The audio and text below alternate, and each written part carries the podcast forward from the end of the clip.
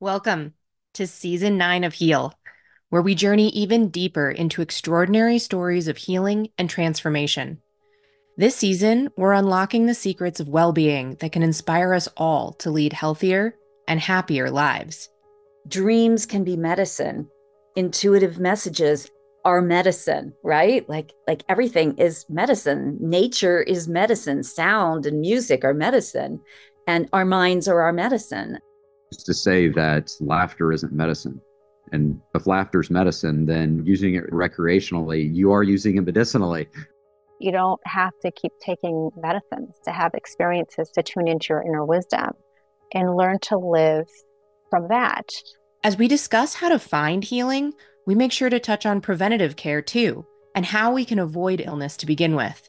Let's overly aggressively treat your your acute COVID so that we don't have to treat long COVID. You're either going to invest on the front end and not getting sick, or you're going to spend the time on the back end healing. And it just seems a lot more fun to be not getting sick than getting sick and then laying in bed, coughing, sneezing, wheezing, whatever. Speaking of the healing journey, we're talking about the things that can hold us back along the way. Your brain can't repair, your immune system can't get back online without sleep. Sometimes people are afraid to generate revenue, to have wealth because of what people might demand of them. What about the attention they get or what people might think about them? There is so much misinformation about the plant out there. The consumer education is it's just not there. So just do as much education as you can.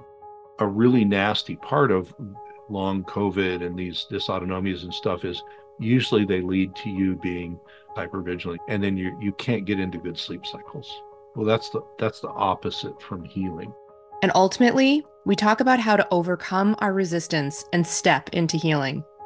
I say to all the listeners out there who need help get the help you need.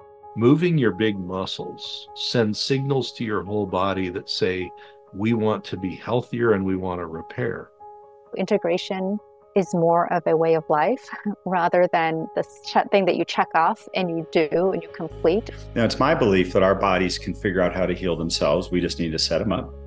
And uh, so then we put in a bunch of food that has all the compounds. They can reconstruct them into all the different variations that you need. This season is our best one yet, and you're not going to want to miss a minute of it. Join us for the launch of season nine starting Thursday, March 7th, wherever you listen to podcasts.